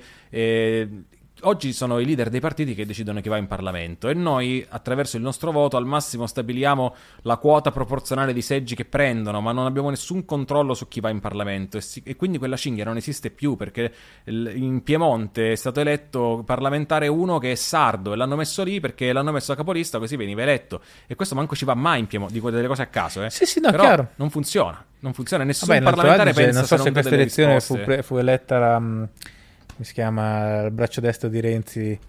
Eh, la... eh, Boschi? A Boschi, lotta altotesina da generazioni. Ma esempi di questi, come questi ne trovi quanti, quanti ne vuoi? Eh, è chiaro che Boschi non può essere interprete delle esigenze degli altoatesini, anche se decide con buona volontà di andare lì una volta alla settimana, non, cioè, non, non è espressione di quel territorio sì, e sì, se chiaro. si rompe quel legame lì, i politici non hanno interesse a dare risposte alle persone perché altrimenti non vengono rieletti, vengono rieletti se si ingraziano quello che farà le liste al giro prossimo. Sì, sì, no, è chiaro, è chiaro. E questo poi finisce per creare frustrazione, perché comunque magari la notizia esce ancora, il disagio viene comunicato, eccetera, però non succede niente. E quindi cioè, sei in un territorio di mezzo, no? Nella, nella, dittatura non esce proprio, nel sistema che funziona esce e si, e si, fa qualcosa, nel nostro magari esce e non si fa niente. Quindi sì, la, la frustrazione un... va alle stelle. Ed è, una, ed, è una, ed è una, cosa piuttosto mesta, perché poi... Mm, senza voler fare della retorica, ma siamo un paese che ha un miliardo di risorse, siamo ancora la, l'ottava, la nona economia del mondo, facciamo noti in tutto il mondo. Fa- noi, al contrario della Russia, de- facciamo delle cose che tutto il mondo vuole comprare. Cioè, la Russia c'è il gas, il petrolio sì, e basta, sì. la vodka. Nessuno vuole, nessuno vuole comprare dei prodotti russi. Noi facciamo un sacco di cose che hanno un valore per il mondo, sul piano culturale, ma non solo, di industria pesante, di meccanica. Eh, eh, abbiamo una cultura, per essere un paese così piccolo rispetto a tanti altri, influentissima. La Corea del Sud eh, negli ultimi anni ha esportato una serie di prodotti culturali che non sono soltanto delle potenze economiche, dai BTS mm. alla skincare, a Parasite, eh, cinema... ma che attirano attenzioni, investimenti, turismo, cambiano que- quei paesi L'Italia potrebbe essere una cosa ancora più grossa, ma eh, è un paese che non riesce a risolvere dei problemi così fondamentali eh, come appunto non abbiamo medici e insegnanti. È un paese che fa molta fatica poi anche a, a darsi quel tipo di slancio perché continuamente ripiegato su se stesso. Secondo te, riflettendo storicamente, quando è iniziato questo genere di declino? Se c'è un momento in cui inizia? Eh, uno storico sarebbe più competente di me, però credo intorno agli anni 80, anni 80, anni 90. Eh, dopo gli anni 70, che sono stati anni in Italia complicati, violentissimi, anni in cui c'era evidentemente la necessità di un cambiamento politico che non poteva avvenire perché l'Italia era il paese col partito comunista più grande d'Europa e il partito mm. comunista non poteva vincere le elezioni perché era un partito mm. affiliato a Mosca, avrebbe cambiato l'allineamento del paese e questo provoca quelle tensioni violentissime, le sì, brigate sì, rosse, sì. il terrorismo, la strategia della tensione, eccetera. Si arriva agli anni Ottanta in cui questa sorta di pacificazione eh, o relativa pacificazione non si abbina nemmeno in quel caso a un'evoluzione del sistema politico, che poi va a marcire in quello che sarebbe diventato Tangentopoli, okay. eh, e che anzi eh, gode di quella pacificazione in un momento di eh, grandissima spesa pubblica, debito pubblico pazzesco, Infatti. decide di ubriacarsi della fine di quegli anni duri con la complicità della politica, ma non solo, e sono anni in cui dopo 14 anni di lavoro i dipendenti pubblici vanno in pensione, succedono delle cose incredibili eh, all'epoca. Da lì arriva il marcio di Tangentopoli che produce l'antipolitica, che produce tutto quello che aveva il berlusconismo, eccetera. Eh, da lì arriva il debito pubblico colossale che abbiamo oggi, che, che, io prima parlavo di edilizia popolare o di medici, ma oggi l'Italia non è che può dire facciamo un grande piano e spendiamo 100 miliardi e costruiamo più case popolari o perché quel debito pubblico ce l'abbiamo sul groppone e, e, si innescano lì secondo me una serie di meccanismi. Il debito pubblico poi tra l'altro non è solo un problema finanziario che è già un problema enorme, ma è proprio un problema culturale perché tu hai creato per decenni delle situazioni che non sarebbero mai esistite senza il debito e quindi quello poi diventa una forma mentis, no? Cioè diventa al contrario della, della produttività, dell'idea di creare, di inventare qualcosa di nuovo perché tanto arrivano questi soldi un po' dal nulla e va bene così, diamo a destra e a sinistra, e poi in alcuni casi saranno stati anche usati per, per, finanziare servizi necessari, però diciamo quando arrivi al livello che abbiamo noi, tanti li hai sprecati oggettivamente. Beh, cioè. noi abbiamo un debito pubblico eh, di dimensioni paragonabili a quelli di paesi che sono falliti o che sono andati vicino al fallimento, la Grecia, mm, l'Argentina, eh, paesi che hanno vissuto a lungo al di sopra delle proprie possibilità. Eh, e non perché avevano dei servizi di grande qualità, ma perché la politica utilizzava il denaro pubblico per ungere eh, certo. le situazioni, per risolvere i problemi, per creare consenso, spendendo senza creare delle situazioni che funzionino. Questa cosa culturale in parte esiste ancora oggi, nel senso mm. che se ci sono i trasporti pubblici che non funzionano, invece che stanziare dei fondi per riformare, per migliorare il trasporto pubblico, il governo fa il bonus bici, bonus monopattino, la gente ha pochi soldi per andare in vacanza, invece di creare un mercato del lavoro per cui crescano gli stipendi, bonus vacanze. No, la dinamica dei bonus è, de- è, devastante. Ah, però anche lì è anche proprio devastante culturalmente, non solo finanziariamente. Cioè perché c'è l'idea che a un certo punto è stato da una cosetta così no, sei tranquillo e, non ti lamenti. E no? abbiamo gli stipendi che non crescono da 30 anni. Esatto. Vuoi che più gente vada in vacanza? Quella roba lì deve cambiare, devono crescere gli stipendi, però far crescere gli stipendi è complicato, non è che fai una legge, no? Certo. Devi creare un'economia che sia più attrattiva, più competitiva, più produttiva, quindi togliere la burocrazia, eccetera. È più facile dire, vabbè, bonus vacanze, 300 euro a famiglia, quelle più povere. Eh, e però non hai risolto niente, hai speso dei soldi in modo sostanzialmente improduttivo. Eh, e hai aggravato quel problema che continua, anzi, a ingrandirsi dietro di noi. E com'è l'Italia fra dieci anni, secondo te? A dieci anni è uno, un orizzonte troppo breve per pensare a grandi stravolgimenti mm. eh, e quindi credo come oggi con dei problemi un po' più gravi. Eh, questi problemi che oggi abbiamo appunto di mh, servizi pubblici in, insufficienti, mi piacerebbe pensare che li risolviamo in dieci anni, però non credo.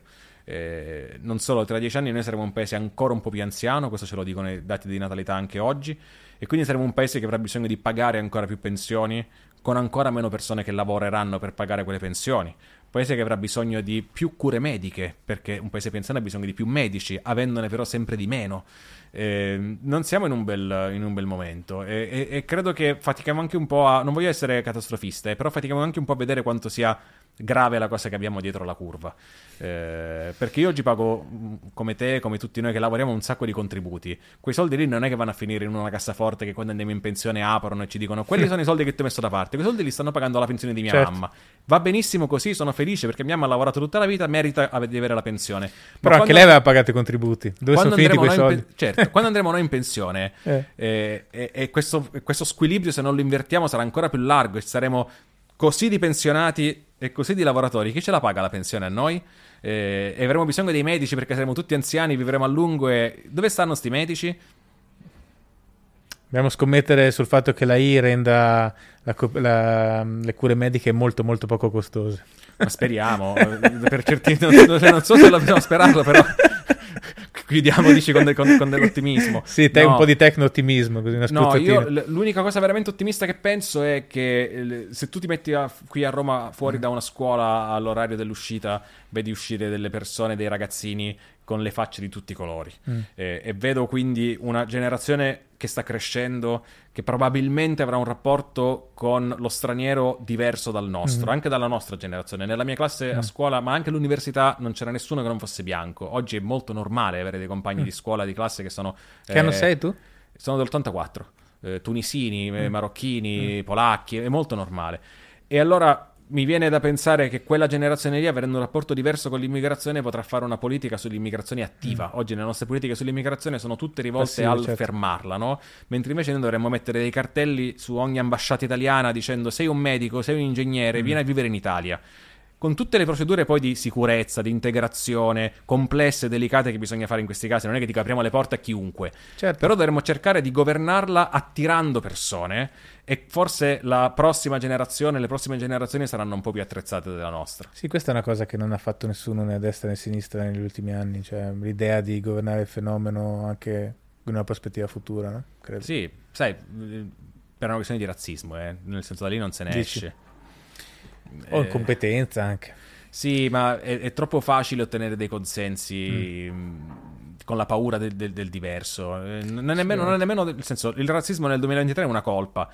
Però noi siamo una società che è sempre stata molto omogenea sul piano etnico Mm. eh, e, e- e- e mi rendo conto che la storia ci dice che è difficile per, per la società Beh, accettare... è vero, però comunque fra i popoli europei, cioè con tutte le, le- le diverse presenze che abbiamo avuto sul nostro territorio, geneticamente siamo abbastanza vari. Sì, sì, però deve andare Cioè. piuttosto indietro nel tempo. Sì, Cioè non siamo gli Stati Uniti, no? Però diciamo fino a vent'anni fa, se tu andavi o trent'anni fa in Germania o anche la stessa, vabbè, Francia è un po' diverso, però diciamo c'erano dei, dei tipi fisici molto riconoscibili. In Italia c'è sempre stata più varietà. Sì, no? questo è vero. Diciamo, eh, sai, la Francia diceva in eccezione ed è vero, per certi versi anche la Spagna e il Portogallo, Mm. le- i paesi che hanno avuto dei grandi imperi coloniali, le- le- il Regno Unito hanno una maggiore dimestichezza con Mm. i diversi, gli stranieri rispetto alla maggioranza.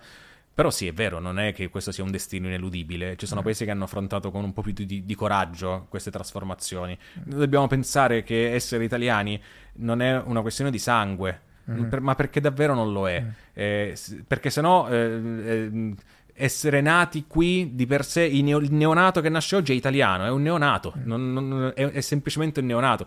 Essere italiano è una questione che ha a che fare con la cultura, col rapporto che hai col tuo territorio, con i valori che hai, con la storia che hai in quanto ti ci riconosci. E quella cosa lì la, la creiamo noi, la crea la scuola, la crea la televisione pubblica, la creano le città e, e la possiamo fare facendo diventare, costruendo italiani anche in persone che hanno un colore della pelle diverso da quello della maggioranza, ma sono nate in Italia, vogliono vivere in Italia, perché non devono essere italiane? Certo. Va bene Francesco, grazie. Grazie mille, grazie a te. Grazie per aver ascoltato anche questo episodio di PDR. Questa puntata è stata presentata da NordVPN. Al link in descrizione trovi l'offerta riservata agli ascoltatori del podcast. Se apprezzi PDR e vuoi farmelo sapere, votalo su Spotify o sulla piattaforma da cui lo stai sentendo. Questo aiuta anche la sua diffusione. Se sei interessato ad approfondire i temi delle puntate, trovi anche il link ai libri degli ospiti e quello al mio ultimo libro, Il fuoco invisibile, giunto alla quarta ristampa e vincitore del premio Sandro Nofri per il miglior reportage narrativo. Trovi anche il link alla mia newsletter che ti permette di ricevere aggiornamenti sugli eventi, sugli articoli e sulle nuove puntate del podcast. A presto!